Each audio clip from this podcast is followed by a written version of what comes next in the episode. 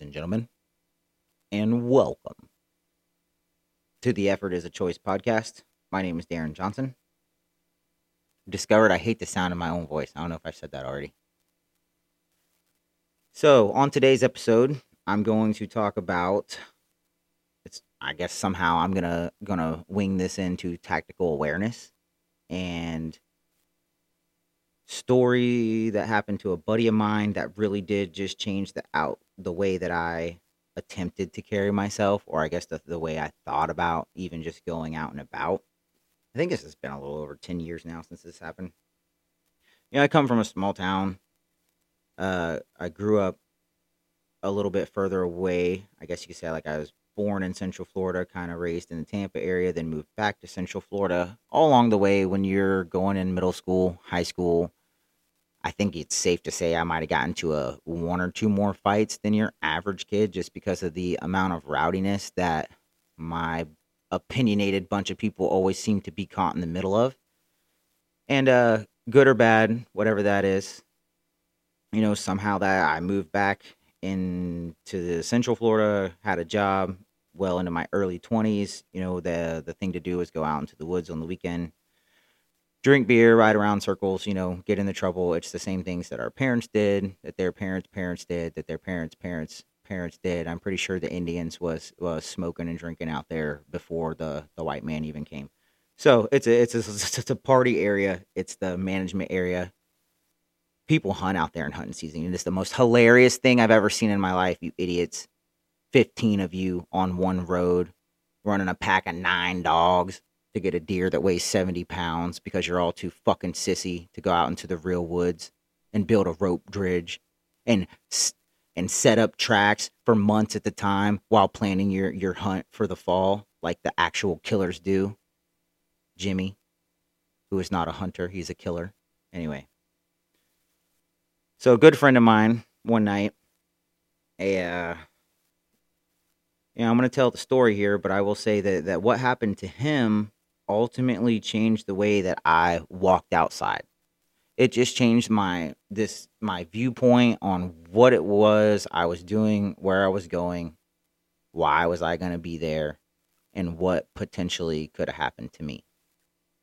And nothing even happened to me. Isn't that funny how, like, some of the strongest lessons that you can ever be taught in your life that God will put in front of you might be put in front of you because he's trying to save you or avoid something that you could have had to go through that could have been terrible. And all you have to do to avoid that is pay attention and listen, and then have the courage to avoid that voice you heard into action. Anyway, so I believe everything happens for a reason. A good friend of mine got stabbed in the back with a 6-inch bladed knife on a night that I decided not to ride with him. For whatever reason, I decided not to go to the woods that evening. You know, he got stabbed in the back while other people were yelling my name, kicking his Jeep, and asking me to get out. Moments, they're, you know, yelling, "Darren, get your sissy ass out the Jeep." Moments before, they busted out the back windshield of the passenger side and stabbed him in the back with a pocket knife while he was sitting in the passenger seat of a Jeep Cherokee. Yeah, so it wasn't like there was any kind of well, you know, that part of the story is not even in here. So yeah, I'm going to read what I wrote, and then I'm going to go over, I guess, you know, after I wrote this, I remember phone calling Jon saying, "Hey man, can you run me through a little more of the details, because I wasn't there?" And letting him know I'm writing this. I just wanted to know a little bit more about what happened in the moments that, you know, you hear. There's probably 20 or 30 people there, so you hear a lot of different stories about what went down. But Jon stopped by my little dollhouse, as I called it. I lived in a mother-in-law suite that I was renting at the time. That was outside of my landlord's house, you know, about a couple acres there. I was on the other side of it. So he had another friend of ours with him. They were both going to go ride around in the woods. Jon had just got a new lift kit on his Jeep, and for whatever reason that night, I opted to stay home. You know, maybe I was tired from work, or maybe it was just one of the moments that I rejected social activity because I didn't always like being around people. I can remember hearing the disappointment in his voice. He shook his head at me, made some kind of comment like, "Fine, man. you stay here, you're just going to miss out on all the fun we're going to have. Like, all right. See you later, guys. Oh, cold out here. So later that night, my phone began to blow up. It was shortly after 4 a.m. with voicemails and text messages about Jon being stabbed. I answered a phone call. I believe it was my mother checking in on me to see if I was okay. It would have been a very normal thing for me to be with him that night. With his parents just receiving the news, they were still trying to figure out which hospital that he was being transported to. I was told it was this fat, lazy kid that lived with his parents, who was a cousin of this kid that Jon had knocked out a couple months before. That's a whole nother story. So without hesitation, in almost a blind side of rage, I got dressed immediately, ran out of my house, started my vehicle at about 4:15 in the morning, and began to drive frantically to where this boy's house was. That was, you know, this kid was probably 20, 22 years old, somewhere around there. He wasn't a kid. He lived at home. Sometime between my house and my desired destination, which was only about 6 miles, I received news that this kid had already been arrested. And it wasn't him, but it was another unidentified kid who was on parole from Alabama, who was supposedly the kid that stabbed Jon in the back. He was a brother or a cousin or something of the other kid that was arrested. So side note on that, talk about some bad decisions I've made and some things that I've squeaked my way out of not being in big trouble for my entire life. Like, what was I going to do? You know, I've had that asked me when I've told that story to, you know, family members, or, you know, like, what were you going to do? I was going to beat on the fucking door to his mom and dad's house, wait on one of them to come outside, and then I was going to tell them to get their pussy-ass fuckboy of a son, and I was probably about to go to jail for a long time, is what I was about to do. So I stopped in the middle of the dirt road, I turned around, and I headed back to my house to gather myself and find out where Jon was being sent to. I learned he was sent to Lakeland Regional, and he was in surgery and still hadn't came out yet. His dad was already on the way there. Even in the most desperate of times, I try to practice a little practicality. So I waited until I got a phone call that he made it out of surgery before I decided to make the drive. Because the truth be told, this kind of fucked up, but I would have wasted my gas money and my time to head to a hospital, and if he didn't make it out of surgery, it wasn't going to make a difference at all either way. When I got the news he was stable, I began to head that way. Not sure what time it was. I remember that the sun had already been up for a while. It was well into daylight. Maybe it was afternoon. I don't really remember. The whole day was kind of blurry. I parked. I found out where to go. Through a maze of parking garages and hallways, I found a receptionist. Finally, they got me into the ICU room where I saw his dad and his wife. Jon's dad and stepmom were there waiting to see him in the room, both crying, both very upset. Soon after I arrived, they did get to go back to visit him first while I stayed in the waiting room. Jon's mom and sister were in the waiting room.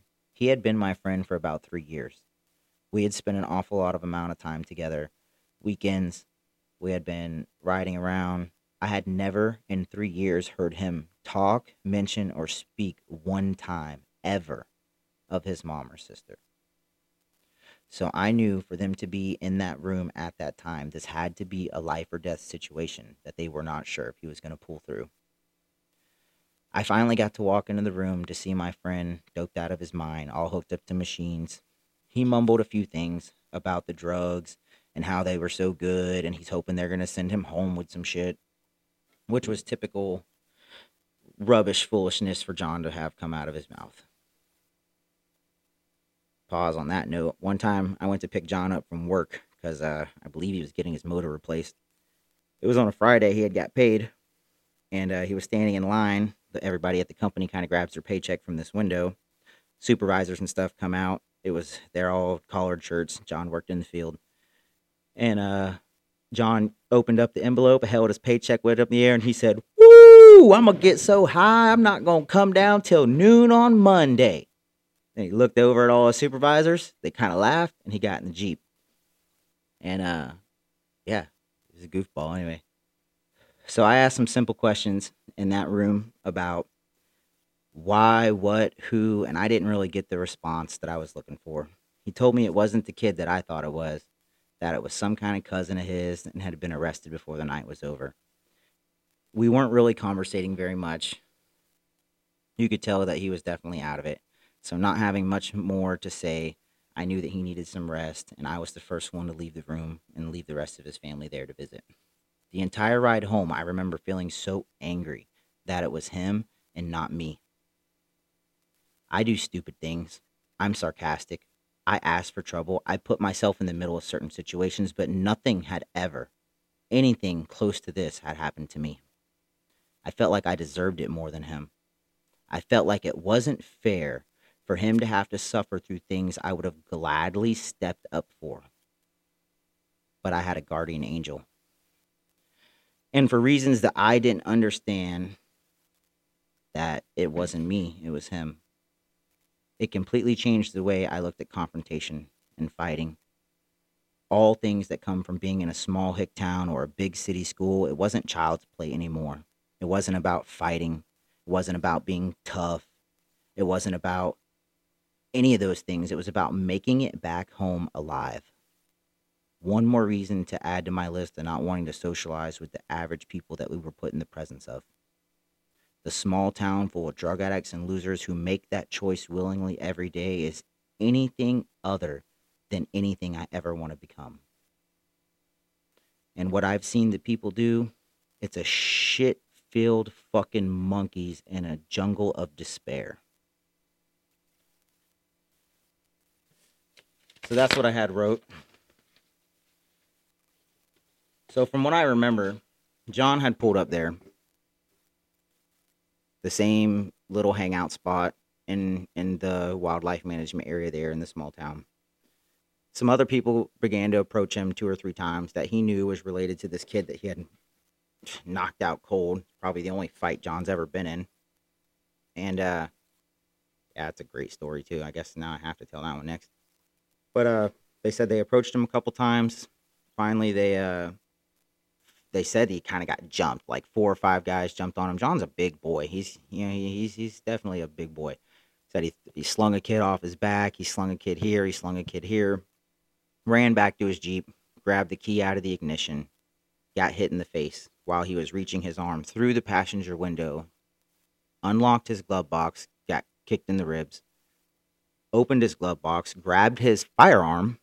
Got kicked in the shin. Pulled his firearm out and fired a shot in the air. When he fired the shot in the air, they said the 4 guys that were jumping on, they all scattered back. Of course, right? They all ran over to his truck. The other truck, whoever the fuck else was there. Jon proceeded to scream, "The next motherfucker who hits me is getting a hole in them." And Jon's always, I think he was the first person I knew to get his concealed permit. He's very responsible gun toter. He knew the rules. He could have shot every one of them motherfuckers. Anyway. So he puts it back in his glove box. He looks at the kid he was with. He says, "Hey, man, we got to get out of here." He's like, "All right." He's like, "You drive," because, I think he just got punched in the face and shit. He didn't really want to drive. He said he was a little, I don't know if he was, dizzy or just nervous. For whatever reason, he got in the passenger seat of his own vehicle. They put it in drive. They went to pull out. They heard a shattering of glass. And he got stabbed in the back. Jon said he felt this. He didn't even really know he was stabbed. He said he heard the window and he felt something on his shoulder. He told the driver, "Go, go, go, go." And then he felt something warm running down his back. And then he put his feet on the dash to push his back into the seat to stop the bleeding as much as possible until they rushed him to the gas station where the driver proceeded to run inside. I'm not saying his name because he's a fucking asshole and he doesn't deserve a name. Because he left us all out to dry a little while later. But so none of us really talked to him anymore. Kid ran to the gas station, called 911. Side note: I was airlifted about 2 months before this particular incident. So when everyone showed, they asked Jon, "Do you want to be airlifted or do you want to be ambulanced? You're going to go to Lakeland Regional." Even though he had just been stabbed, he had enough sense to say, a helicopter ride is expensive, man. I don't want to charge me with that. Just go ahead and take me in the ambulance. So, yeah, talk about keeping your bearings no matter what's going around you. I will say that is that's something he's always been capable of doing. He's a goofball. And, yeah, that particular incident, it did. It changed the way I went anywhere. It changed the way, I always made fun of Jon for carrying a gun. I always made fun of him for trying to act like any situation like that was going to occur. And it was a eye-opening slap in the face. It was a realization of, when there's people you don't know in the equation and you're not sure what they're going to do, it had nothing to do with wanting to be anything to prove anybody anything anymore. I had lost all sense or willingness to ever want to be engaged in another physical confrontation. Because, and even the next few that did arise in my life, it was a completely different experience. It was just hyper vigilant nerves, just like fighting for life. Literally, it wasn't like even about wanting to run into it headfirst anymore at all. It was like complete analyzation and defense mode to like cause the most damage with the least amount of movements. And yeah, there you go. So. Take that for what it's worth, man. I believe everyone has an instance in their life that changes the way that they behave. Though those little instances like that can happen to teenagers or, kids in their young 20s that are hanging out. That was in the middle of the wilderness, having a fire. That wasn't at a bar. That wasn't at a club. That wasn't at a place where people who are intentionally trying to cause some sort of problem or situation that could occur. There was no even chance for that, and it 100% happened. So I guess there's always a chance that you never know what you're going to run into. So there you go. Quick little small town story. Figured I'd throw in here. And little life update, man. Living in Missouri, I got a job offer to go back into the field of installation. It is a 100% travel job. So I'm treating that as a, it's kind of like being deployed. I attempted to go to the Army about a year ago, went to MIPS, did the whole deal, everything but sign a contract. Couldn't do it, man. The leadership was weird. But if there was ever something that mimicked that in my personal life, it would be 12-hour days, 7 days a week, doing a sprinkler installation on, I believe it's new construction retrofit. I'm not sure. And every few months, it's going to be a different job site. I don't even know. They're paying me a ridiculous amount of money that I can't refuse to do this. I still believe I'm going to attain that sprinkler license here in the state, or the ability to act on that of my own per county, whatever the rules are here. And since I'm attempting that anyway, why not immerse myself back into the field? And in my opinion, the best part of it I always excelled in. It's packing up in a couple days to head out. And yeah, I'm gonna bring all this microphone and junk with me. Hopefully I get a couple of these recordings on the way, and just to keep, I want to live the example, just so you guys know, I'm not just talking all this shit. We've made a tremendous amount of life-changing decisions the last year, and now I'm about to go on the road for a few months and knock it all out again. Got an ultra marathon in February. Have a very exciting course in March, and I literally cannot talk about it yet, but that's going to be the shit. So go out, win the day, no excuses, get after it. All those things that you should have been doing all the time. It doesn't mean exhaust yourself to where you can't move. It means if there's one thing, man, one thing when you walk away from this that you can look around, whether it's not everything's doing something for yourself. Say hi to the fucking homeless people. I fucking hate homeless people. Anyway, yeah, it's put on my heart to treat human beings like human beings. Look someone in the eye, have a conversation with them. Those little things. don't use the self-checkout. Look someone in the eye. Someone who's having a bad day, compliment them on how good of a job they're doing, even though they look like a sour puss on their face because they've been bagging groceries for 15 years. Man, thank you. I'm so glad you're the one cashing me out because I know with all, I don't know, make it up. Make somebody feel good. That's hard for me to do, but it is an action that will tremendously change the differences in your day-to-day. Go out, do the right thing. Kick a little ass. See you next time.